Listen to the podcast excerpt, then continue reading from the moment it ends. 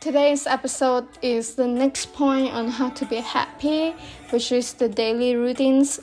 And this point is about give a compliment. So, research shows that performing acts of kindness can help you feel more satisfied. Give a sincere compliment in a quick, easy way to brighten someone's day while giving your own happiness a boost. Catch the person's eyes and say it with a smile so they know you mean it. You might be surprised by how good it makes you feel. If you want to offer someone a compliment on their physical appearance, make sure to do it in a respectful way. So, yeah, give a nice compliments. Show that you're like show your kindness to others. Bring a good vibes, good energy. And the next point, breathe deeply. You're tense, your shoulders are tight, and you feel as though you just might lose it. Like we all know that feeling. Instinct may tell you to take a long deep breath to calm yourself down. Turns out the instinct is a good one. And like according to Harvard Health, deep breathing exercises can help reduce stress. The next time you feel stressed or at your wits end, work through something like remember this point.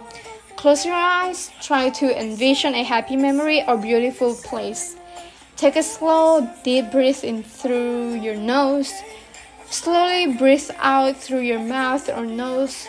Repeat this process several times until you start to feel yourself calm down.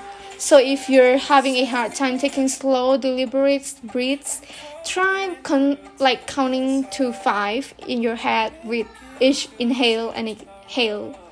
So the breath is really helpful. It's like you doing some meditation. And the next point, acknowledge the unhappy moment. A positive attitude to generally a good thing, but bad things happen to everyone.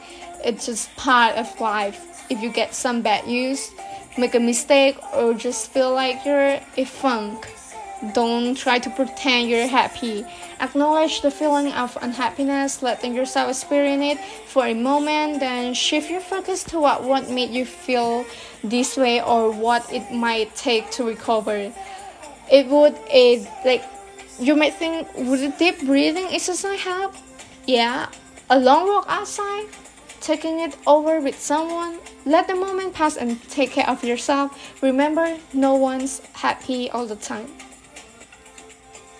So yeah, this is some point I share, and I'll share a lot more points on how to be happy, cause I myself want to be happy, and I also want to share for each and every one of us here to be happy. Let us all be happy and remember all the points that I have shared and try to improve ourselves to be happier.